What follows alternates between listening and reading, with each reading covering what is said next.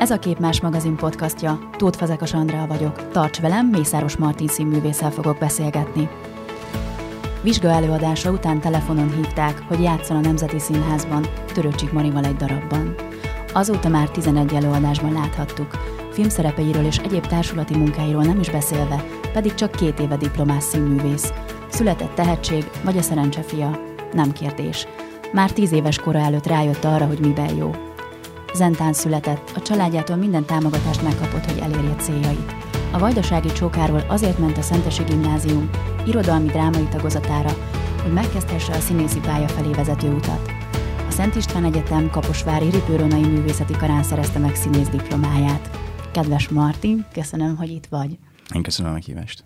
Annál is inkább, mert elég nehéz volt időpontot találni. Nagyon sokat próbálsz, de mielőtt rátérünk arra, hogy mik is ezek a próba folyamatok most, azért kérlek, hogy mesélj arról, hogy az milyen élmény volt így frissen végzett színészként, hogy rögtön a Nemzetibe hívtak, és rögtön egy olyan darabba, hogy Törőcsik Marival állhattál egy színpadon. Hogy érintett ez az egész? Akkor még nem végeztem, amikor, amikor felhívott Zsótér Sándor tanárom az egyetemről. Harmadéves voltam, és akkor látott egy vizsgálóadást tőlünk, és akkor hívott, hogy rendez egy Brecht darabot, a Galilei életét, Na, hát akkor még jobb. És igen, igen, és hogy, hogy lenne kedvem akkor ebben játszani, hogy szerepelni. Hát nyilván Nyilván, ez nyilván egy, volt. Nyilván volt, de hogy közben valahogy valami olyan súly szakad ilyenkor az emberre rá, hogy, hogy azért az egyetem az egy nagyon zárt hely, egy nagyon, nagyon kis mikroközösség, ahol megnéznek a tanáraid, főleg az első két évben. Tehát ott azok, azért még nálunk nem voltak nyilvános vizsgák. Megnéz a uh-huh. mesterségtanárod, az énektanárod, ők, ők ismernek, látnak mindent tőled, aztán egyszer csak kapsz egy ilyen lehetőséget, és akkor az, amiért dolgozol, amiért fölvettek az egyetemre, az valahogy így most így, most így kézenfoghatóvá válik, hogy most tényleg kiállsz élő nézők elé, egy igazi színházban, egy kőszínházban, és akkor, és akkor csinálod a dolgodat, amiért, amiért színész lettél. És ez, ennek van, egy, van azért súlya, főleg úgy, hogy az ember nem tudom, 20 éves voltam, és akkor a Törőcsik Marival állhattam egy színpadon. Ez, ez, ez, egy, ez egy olyan élmény, ami, ami tényleg, tényleg meghatározó. Ilyesmi volt egyébként az elképzelésed, hogy körülbelül így a Nemzeti Színház lesz a cél a pályádon? Nem gondolkodtam azon, hogy ez hogy fog kinézni. Tényleg őszintén nem. Nem is tudtam elképzelni, hogy ez hogy történik, hogy, hogy, hogy dolgozunk az egyetemen, és akkor valaki hív, vagy, vagy felhív, vagy nekem kell majd telefonálni, hogy én ebben a színházban szeretnék dolgozni. Ez valahogy így annyira könnyen jött, és annyira, annyira mm, tényleg könnyen a folytatódott is ez a lehetőség, hogy, hogy utána oda, oda kerültem szakmai gyakorlatra, de közben nem zártam ki más lehetőségeket. Ugyanúgy tudtam menni független társulatokhoz, a K2-nél játszottam, ami baromi nagy élmény volt, csinálhattam mellette a Stalker csoportot, ami szintén egy óriási nagy élmény. Kaposvára is elmehettem játszani a Csiki Gergely Színházba, szóval nem, nem zárt ki lehetőségeket az, hogy a Nemzeti Színházban töltöttem a gyakorlati éveimet. Most miket próbálsz? Ez az évad, ez nagyon, nagyon sűrűn kezdődött. Amikor tavasszal jött a vírus, akkor pont egy főpróba héten voltunk, főpróba hét kellős közepén. Kettő nap múlva lett volna a bemutató, Móricz Zsigmond Forró mezők című darabjából. És hát ott, ott ez megrekedt ez, ez a történet, nem tudtuk folytatni, és, és fél évvel később kezdtük el ugye elővenni most szeptemberben, és ennek volt a bemutatója, valamint a Leander és Lensirom, szóval ez két elég nagy munka volt, viszonylag rövid időn belül, és most, most pedig a többi darab, ami, ami repertoáron van, azoknak a felújítása folyik, ami szintén óriási nagy munka, hiszen folyamatosan vannak fluktuációk a színházba, a színészek jönnek, mennek, át kell venni szerepeket, valaki be kell, hogy ugorjon valaki helyett, főleg most, hogy ez a vírus helyzet van, csomóan mondjuk nem vállalnak, vagy, vagy kevesebbet, és, és ezeket a helyzeteket meg kell oldani, ami, ami, ami egy olyan kényszerhelyzetet szül, hogy, hogy nagyon, nagyon nyitottnak kell lenni, és én azt tanultam ebből az egészből meg, hogy nem szabad semmiben sem teljes mértékben hinni, hogy ez lesz három nap múlva, hm. amit megkapunk egy mm, próbarenden, hanem, hanem ez változhat, és ebben nem, ez, ebben nem szabad szétmenni, mert egyszerűen szétforgácsol mindent, hogyha, hogyha az köti le minden energiámat, hogy, hogy emésztem magam azon, hogy már pedig ez kellett volna legyen, és nem ez történik. Uh-huh. Egyébként hát ez egy nagyfokú rugalmasságot, megnyitottságot igényel. Te ilyen vagy, vagy ez egy picit nehéz, inkább határozottabb vagy, és tudod azt mondjuk, hogy, hogy mit szeretnél így, vagy szereted előre látni a dolgokat? Hál' Istennek azért ö, nagyjából lehet előre látni. Tehát, hogy azért, azért, azért az nincs, hogy, hogy mondjuk teljes, teljes sem nyitottnak kell lenni, és teljesen ö, kiszolgáltatottak vagyunk ennek, az, ennek a, a színházi helyzetnek. Hát azért nyilván tisztában vagyok azzal, hogy mikor próbálok, mikor, mikor van egy olyan időszakom, ami nagyon sűrű, mikor van egy kicsit szellősebb.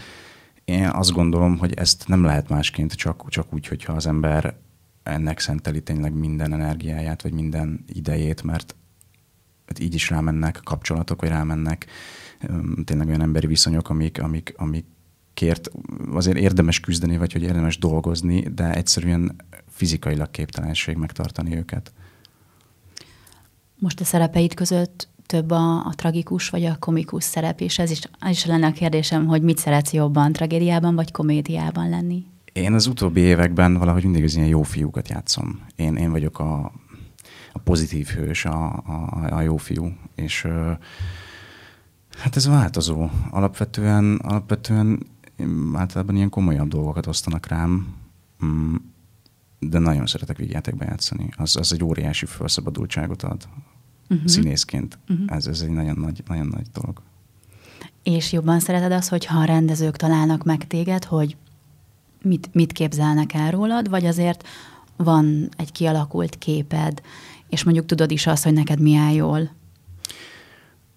Ez, ez mindig nagyon, nagyon durván azon múlik, hogy milyen a viszonya a rendezővel, hogy ő mennyit enged, vagy mennyi. Én, én, azt, szeret, én azt szeretem a legjobban, hogyha fogják a kezemet eléggé uh-huh. a próba folyamat alatt, hogyha, hogyha terelnek, hogyha mondják, de emellett nyilván soha nem dolgoztam még úgy, mint egy robot, szóval ezt most ne érts félre, érted, hogy, hogy, hogy azért óriási szabadság van, vagy hogy én, én, én nekem van egy, például van egy füzetem, és én abban jegyzetelek folyamatosan. Ezt én, én, én írok egy ilyen szerepívet, ez egy kicsit ilyen Stanislavski módszer, hogy, hogy, hogy így meg, meg, megírom, hogy ez a, ez a karakter pontosan honnan jön be ebbe az adott jelenetbe, milyen érzelmi amplitúdók mozognak az ő lelkében, aztán ő hova megy tovább, szóval hogy van egy ilyen, van egy nagyon pontos ilyen, ilyen szlájdom, amiben látom, hogy vagy az én szerepem az, mm. hogy alakul a darab során ilyen szempontból én viszonylag egy ilyen tudatos, vagy egy ilyen, nem tudom, hogy mondjam, egy ilyen kottából játszó színész vagyok, vagy nem, uh-huh. de nem vagyok görcsös ilyen szempontból, tehát nem feszülök erre rá, hogyha el kell térni bármitől, tehát ugyanúgy szeretek improvizálni is. Uh-huh. És te hogy érzed, hogy már, már sok szereped volt ennyi idő alatt, vagy ez egy, ez egy ilyen normális, ami, ami téged ér? Mert én például úgy látom így kívülről, hogy azért eléggé sokat dolgoztál, sok minden pöröghet a fejedben, hogy ilyen szerep, olyan szerep, tényleg itt játszottál, ott játszottál. Én azt gondolom, hogy most az energiáim azok, azok annyira terhelhetőek, amennyire csak... Szóval, hogy, hogy nagyon tele vagyok, azt érzem, hogy, hogy még bírok a hátamra venni feladatot. Uh-huh. Tehát, hogy nem, nem érzem azt, hogy, hogy most ebbe belerokkannék, vagy beleszakadnék. Jó, akkor most szeretem a kis zsákodat még jó megtölteni. abszolút, abszolút. szeretem, szeretem ezt a fajta terhelést. Beszéljünk egy kicsit a, a egyik darabról, a Rokko és fivérei darabról, ami egy filmnek a színpadi átirata, és ez arról szól, hogy kisfaluból jött emberek nagyvárosba készülődnek, és úgy is válogattak titeket össze, ha jól tudom, hogy csak nem az összes színésznek van egy ilyen saját élménye, hogy, hogy valahonnan kisfaluból jött. Igen, igen, igen. Ez határozott koncepció volt a rendezőtől, hogy, hogy a, a darabbeli uh, szereplők és, a, és mi színészek hasonló utat járunk be az életben. Nehéz volt ezt teljesen külön választani, vagy egyáltalán kellett külön választani, vagy mennyit vihettél be tényleg sajátot? A szerepet a, a saját életemtől? Igen. Az a furcsa helyzet alakult ki, amivel még én eddig nem találkoztam, nem tapasztaltam, hogy egy olyan szerepet kaptam, ami tulajdonképpen egy egyben én vagyok. Szóval, hogy, hogy Csiró Parondi egy, egy viszonylag realista kevésbé idealista alkat, aki tényleg, hogy, tehát hogy ők is a, a vidékről felköltöznek Milánóban, és ő az első, aki, aki munkába áll, aki, aki elkezd dolgozni, aki valahogy így, így ki, kiépít egyfajta egzisztenciát magának. És, és ez, ez tényleg nagyon, nagyon érdekes párhuzamba vonható az én életemmel az, hogy, az, hogy egy, egy 6000 fős kis faluból elkerültem Szentesre, ami már 30 ezer fős volt, Igen. onnan Kaposvárra, Igen. nem tudom, és akkor utána fel Budapestre, hogy, hogy van egy ilyen, egy, ilyen, egy ilyen fokozatosság az életemben, aminek én nagyon örülök. Uh-huh. Az durva lett volna, nem? Hogyha mondjuk egyből a Vajdaságból Budapestre kell jönni, Biztos, nem? persze. Tehát én, én emlékszem arra, amikor azt hiszem 2006-ban jártam életemben először Budapesten, az egy az, az nem egy jó élmény volt, az egy sok volt számomra. Ezt most komolyan mondom, tehát hogy, hogy azért az ember vidéken, főleg, főleg Vajdaságban nem igazán lát villamosokat, vagy nem igazán lát, nem tudom, buszokat, metrókat, és, és ez, az tényleg egy sok volt, hogy, hogy, hogy hogy milyen gyors hogy minden, milyen gyors minden, minden hogy mi ez a tempó, hogy az emberek hogy mennek el egymás mellett, hogy ütköznek össze, nem tudom. Aztán ezt nyilván tíz évvel később az ember valahogy feldolgozza, és, és akkor, amikor már csinálja, és már benne van, és ő is azon veszem észre magam, egyszer emlékszem, ez egy nagyon maradandó élmény számomra, hogy a Deák téren utaztam, és és zenét hallgattam, szálltam át az egyik metróról a másikra, és azon kaptam magam, hogy én is így egy vagyok azok közül, akiket a, a tíz évvel korábban néztem, hogy, hogy ez hogy lehet, hogy ennyi ember nyüzsög tényleg, mint egy ilyen hangyaboly, és, és annyira furcsa ilyen ráeszmélés volt, hogy, hogy tulajdonképpen teljesen beleolvattam ebbe a környék, vagy környezetbe, és, és ez ilyen nagyon, nagyon érdekes élmény volt. Ebben a darabban a szerepet szerinte vagy a leghatározottabb is. Igen, igen. Te így általában a, egy csapatban átveszed ezt a határozott szerepet? Én szeretem, igen, igen, igen. Nem, nem, nem, nem vagyok egy ilyen uralkodó típus, vagy, vagy ez az abszolút vezér, de, de, de van egy véleményem, amit el szoktam mondani kicsit időznék még itt ezen, hogy azért vágysz arra a kis vidéki nyugalomra, így, így magadban valahol, tehát attól függetlenül, hogy most egy vagy a budapestiek közül most már, mondjuk amikor hazamész, akkor szeretsz így kis meleg teával leülni, begubózni, és akkor nem tudom, fényképeket nézegetni, vagy régi emlékeken gondolkodni. Persze, de tényleg ezt, ezt, ezt nagyon szeretem. Sajnos nagyon ritkán nyílik alkalmam arra, hogy hazautazzak de, de olyankor az, az valami olyan nyugalomsziget, ahova egy elkerülök, ami, ami teljesen kizár mindent, és mondjuk ezt három napig tudom ennek igazán őszintén átadni, magam után elkezd hiányozni. A város, a munka főleg. Hárman vagytok testvérek, ugye? Igen, igen, igen. Én úgy tudom, hogy a bátyád nagyon támogatott téged abban, hogy legyél színész, ő észrevette, hogy igen. van ott benned valami, bár nem volt nehéz, mert előtte néptáncoltál, tehát rendszeresen felléptél, már kiskorodtól fogva, sőt, basszusgitárt is kaptál tőle, Igen. hogy zenélhess. Igen. Ő, ez nagyon nagy ajándék, amikor egy tesó nem féltékeny, nem, hanem segíti a másikat. Hát igen, igen. Ez egy, ez egy kicsit nehéz erről beszélnem, mert ő nagyon távol él, és most már nagyon régóta nem láttuk egymást. Ő hol él? Jordániában, hmm. és ott dolgozik a feleségével, és hát most már több mint egy éve nem találkoztunk személyesen, csak ez a Skype, meg nem tudom. Hát igen, ő, ő meg a másik bátyám is, nem, nem akarok csak így egyikőjükről beszélni, ők, ők nagyon, nagyon tudatosan léptek közbe az életembe úgy, hogy, hogy valami felé tereljenek, vagy hogy mindig egyiktől másiktól kaptam például egy könyvet a kezembe, hogy, hogy ne csak üljek, hogy ne csak, nem tudom, hogy érted, hogy, hogy valahogy aktívan tudjam elhasználni azt az időt, ami, ami mondjuk a szabadban lévő játékon kívül adatik egy kis Te vagy a legkisebb. Igen, én voltam a legkisebb, vagy én vagyok a legkisebb, és hogy ők, ő, ő, ő általuk folyamatosan volt egy ilyen, egy ilyen terelgetés. Zenéket mutogattak, nagyon sok zenét hallgattunk együtt, ami nagyba befolyásolta az ízlésemet. Nagyon sokszor nézegettünk együtt enciklopédiát gyerekként, és akkor mutogatták, hogy ez így van, ez úgy van, nem tudom. Néztük a földgömböket együtt. Szóval nagyon, nagyon nyitott szemmel néztek rám, és, és, és nagyon támogatóak voltak mind a ketten. Ez, hogy kisfaluból jöttél, és, és városi lettél, ez most már teljesen az identitásod része, ez az egész, ez a változás, ez a, az a, hát persze idősödik is az ember közben, de az, hogy mi mindent él át, milyen folyamatot vagy ívet, mondjuk a te Mészáros Martin szereplődnek ez az íve, hogy honnan, hova jutottál el, ezt most te meg tudod fogni neked, ez most tetten érhető? Én azt gondolom, hogy, hogy teljesen asszimilálódtam ebbe a, ebbe a nagyvárosba. És fontos egyébként az, hogy az ember honnan jön? Persze, persze, persze. Az miért, hogy ha asszimilálódunk, akkor miért fontos? mégiscsak megmarad egy olyan, olyan burok az emberben, ami, amit otthonról hoz, ami, ami valami olyan örökség, ami, ami, ami meghatározza minden napokban, ami, ami által döntést hozol, ami, ami tényleg, tényleg folyamatosan ott van veled. Én, én ezt így élem a mindennapjaimat, attól függetlenül, hogy budapesti vagyok, hogy, hogy nem tudom elképzelni az életemet jelen pillanatban egy kisvárosban, vagy egy még kisebb faluban. Nem, nem tudok az autóban nem népzenét hallgatni, ami az egész gyerekkoromat meghatározta, vagy nem tudok tehát szóval, hogy, hogy folyamatosan törődök az otthoniakkal, hívom édesanyámékat, a nagymamámat.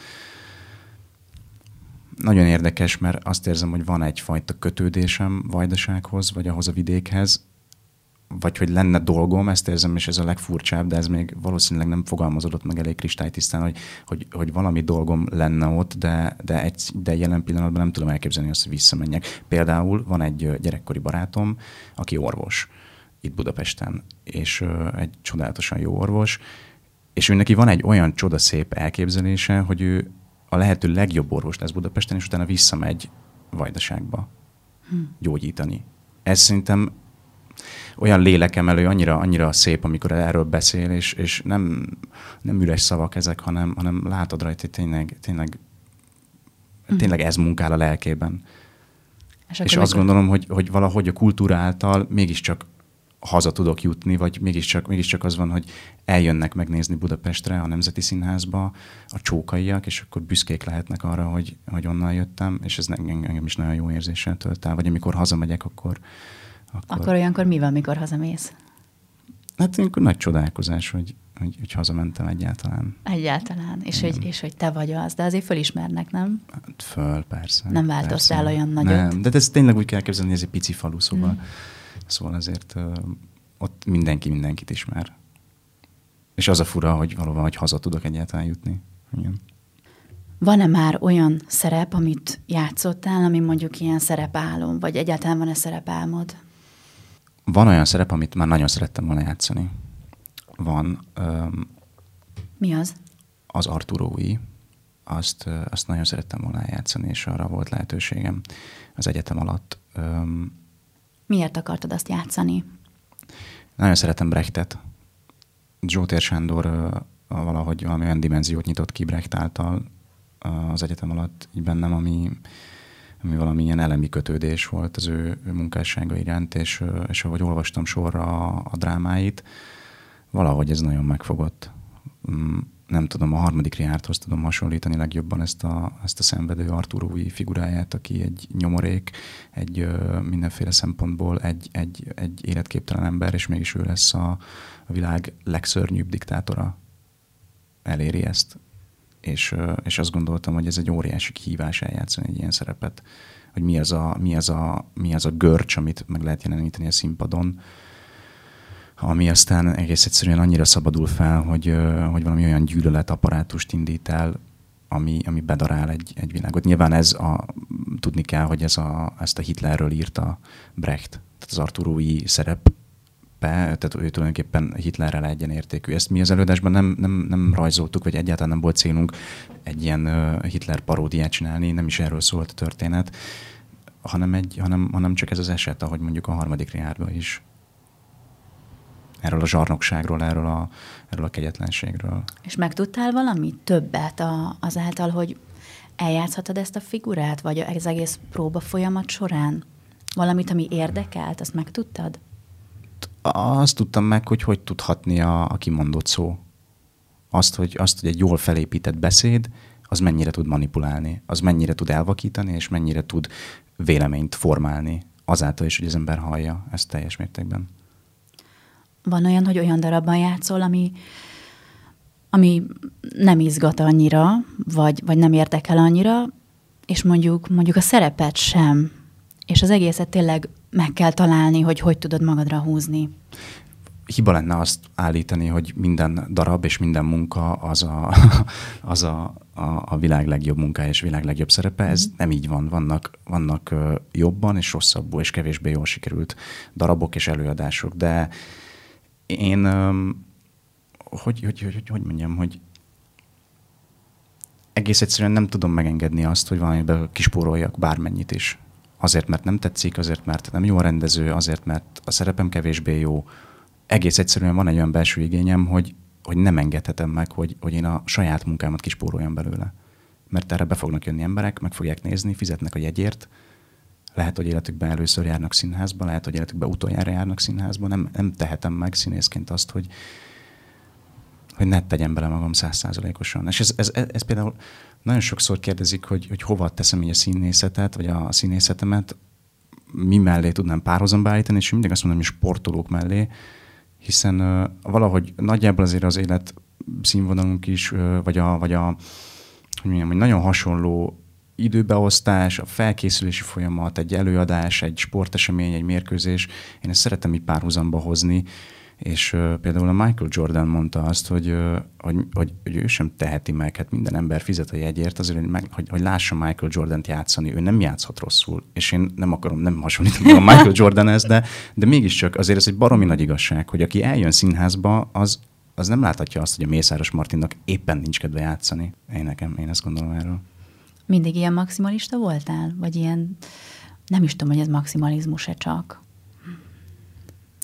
Igen, igen. Ö, nagyon sok mindent. Ö, hát Vajdaság az egy viszonylag ingerszegény környék, környezet. Szóval ö, az, hogy egyáltalán a bátyáméknak köszönhetően nagyon sok minden elkezdett érdekelni. Ilyen volt például a zene.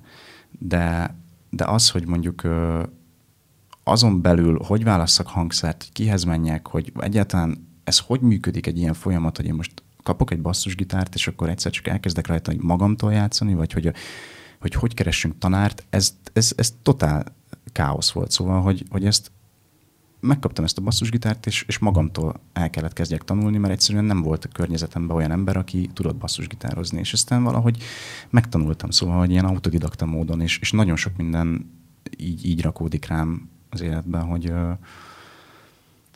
hogy egyszerűen muszáj, muszáj kicsit kaparnom, vagy muszáj picit magam, magam intézni a saját dolgaimat. És ez azért van szerinted, mert vajdaság inger szegény környezet? Tehát, hogy ez volt a te mm, hajtóerőd, vagy szerencse a szerencsétlenségben, hát, vagy nem is tudom? igen, igen, igen. Én azt olvastam, hogy édesanyád külföldre ment dolgozni, mert elveszítette a, a munkáját, ő könyvelő volt, és aztán külföldre ment, hogy gondolom ott kapott valami jó lehetőséget, hogy, hogy aztán neveljen benneteket. Igen, igen, igen. Hát ez egy nagyon szomorú történet, sajnos. Um, ugye én 94-ben születtem, Jugoszlávia éppen szétesőben volt, és aztán szét is esett. Uh, nekem is volt szerencsém egy háborút átélni ami azt jelentette, hogy, hogy mindenféle biztos jövedelem az gyakorlatilag megszűnt. Hogy az emberek rákényszerültek, hogy olyan munkát vállaljanak, vagy végezzenek, ami nem feltétlenül a kompetenciájukhoz miért volt. Hát ez egy hosszú folyamat, hogy édesanyám nem tudta megtartani ezt a könyvelői állását, mert egész egyszerűen tényleg darabjaira esett ez az ország, és valóban rákényszerült arra, hogy elmenjen külföldre dolgozni. Egyrészt azért, mert az én egyetemi tanulmányaimat nehéz lett volna finanszírozni Vajdaságból, másrészt pedig tényleg egy olyan élhető életszínvonalat kellett megteremteni, amit, amit ott nem lehetett Vajdaságban, abból a munkából, amit uh-huh. édesanyám végzett. Szóval ez egy ez, ez hogy egy, van meg benned? Ezt, ezt hogy érzed? Mert azt mondod, hogy ez egy szomorú történet, de valahol hát, meg egy nagyon szép történet Nagyon szép is. történet, mert ez egy óriási áldozat. Vállalás édesanyám részéről. Hogy ezért 50 évesen belevágni abba, hogy egy idegen nyelvterületre elmenjen dolgozni, és mindent a legeslegelejéről kezdeni, az,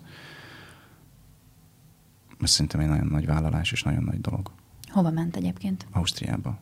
Ausztriába. Egyébként most már úgy alakult, hogy a másik bátyámék is kiköltöztek oda a családdal, szóval most már egy, édesanyám most már főállású nagymama. De hogy azért volt egy pár év, ami elég kemény volt, vagy ami elég nehéz volt. Minden szempontból, nem csak neki, hát ez azért ugye az egyetem alatt mi nagyon, én nagyon ritkán tudtam hazajárni, és az, hogy édesanyám is elkerült külföldre, ez, ez még jobban megnehezítette azt, hogy mi lássuk egymást És az milyen lehet, amikor így összegyűltök a világ több pontjáról valahol? Egyáltalán hol gyűltök össze? hát ez az fantasztikus élmény. Az egészen fantasztikus élmény. Olyankor a csókai házunkba szoktunk összegyűlni, de ez, ezt um, igazából nem tudom felidézni, hogy mikor volt utoljára, ilyen évekkel ezelőtt volt, hogy mindenki együtt volt. Um, a bátyámnak az esküvőjén. Az egy szuper élmény volt, csókán. Nagyon szuper élmény volt. És olyankor, hát beszélgetünk, sztorizgatunk nagyon sokáig. Hogy, hogy ott volt az esküvő? Kornél, az idősebb bátyám, aki Jordániában élő, ő ragaszkodik, ő azért valamilyen szinten lokálpatrióta, annak ellenére, hogy a világ másik felén él, ragaszkodott hozzá, hogy ott legyen az esküvője. És te is ott szeretnéd tartani az esküvődet? Hát én talán nem, de talán nem. Engem, engem már nagyon, nagyon sok minden köt ide. Nagyon sok minden köt ide. Nem, nem tudom azt elképzelni, hogy mondjuk a barátaim 80%-át Budapestről elvigyen Vajdaságba esküvőre. Bár nagyon jó lenne, és biztos, hogy óriási élmény lenne számukra, de, de sajnos azt gondolom, hogy ezt nem, nem tudom megtenni. Van benned most már egy olyan igény is, hogy, hogy itt telepedj le, és itt legyen az otthonod? Van, igen. Igen, én most már abszolút itt képzelem a, a jövőmet és az életemet. Nagyon sok minden úgy alakult, hogy, hogy, hogy kötődök Budapesthez, több munkám, Nemzeti Színházon kívül is, szóval, szóval igen. Mészáros Martin, köszönöm. Köszönöm szépen. Ez volt a Képmás magazin podcastja. Ha tetszett a beszélgetés, kérlek, oszd meg másokkal is.